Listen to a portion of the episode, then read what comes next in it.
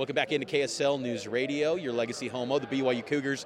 Getting ready for BYU and TCU, catching up now with backup quarterback Cade Finnegan, who's heading back home. How's it feel to be heading back to the Lone Star State? Oh, it's exciting, man. You know, I love Texas. I was born and raised there. My dad was born and raised there. So we're a Texas family, and it's just exciting. You know, we'll be right down the road from where I grew up. So, yeah, you know, it's going to feel like home.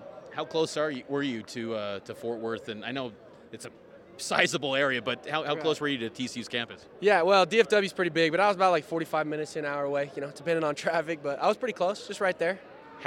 What's the brand of TCU to people that live in Texas? Is it kind of like an underdog? Like, how do people out there view TCU? I mean, people in the DFW area love TCU. You know, you have a lot of TCU alum, and so in their eyes, they're never an underdog, right? And they, you know, they play that way, and so they're a good program, and we're excited to go down there. But yeah, in the DFW area, TCU is very beloved. You know, I had a lot of good friends growing up that were big Horned Frog fans, and so, you know, the BYU TCU game, that was always a fun one. So it's good to have that back. Did you go to a few of those? I did, actually. Yeah, as a kid, I went to a couple of those. They were always fun, you know. Which one was it? There was 2006, there was 2008, 2010. Do you remember any of those? I don't remember what year. I'm going to say 2008 because I was really young. You know, I was probably 8 or 9 years old. So I'm going to say the 2008 game. BYU lost that one. Yeah, so. I'm pretty sure we lost the game too. So I was about to say, I'm pretty sure it's the 2008 one. When you were getting recruited, coming out of high school, did TCU ever contact you? And also your recruitment from BYU at that time too as a high school prospect?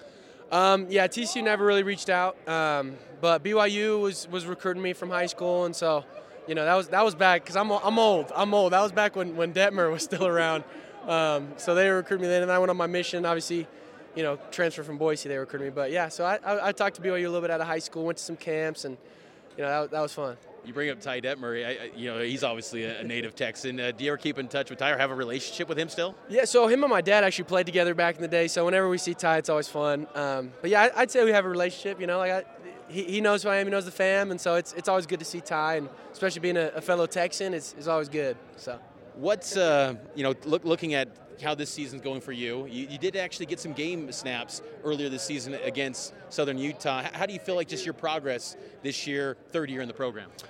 I mean, you know, it's hard to say you feel like a vet as a backup, but that's kind of how I feel, right? I've been in the offense for a little bit now. I feel comfortable with it. It's just, you know, the knowledge of the system and everything is coming along, so I feel comfortable. You know, if I were to get thrown out there in a big game, I could handle it. Do you think that would be the scenario if, you know, obviously everyone wants Slovis to stay upright, but would you be the next man in line, you think? Well, so it'd be Jake, you know, yeah. But we're close in that, and it's, you know, it's just next man up mentality, right? You always got to be ready to go. So how do you feel like you can in practices and in getting ready for game weeks, how do you approach it as a backup quarterback?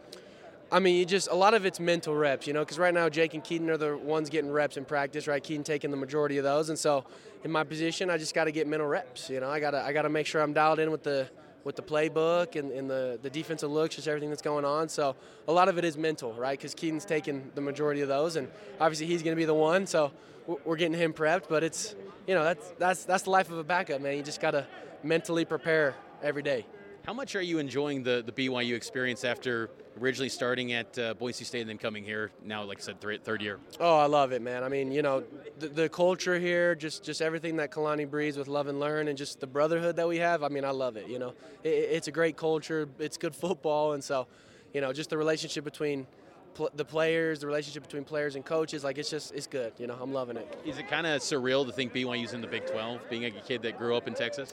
I mean, it is. It's fun. You know, like you look at the Big 12, and as a kid growing up, that was, you know, that was home, right? That was Texas OU. That was A&M Texas. I mean, it was just, that was right where I was. And so, you know, now being a part of that and playing in the Big 12 it's fun, you know, and getting to go home a little more with the TCU game and then going to Austin, like it's just fun, you know.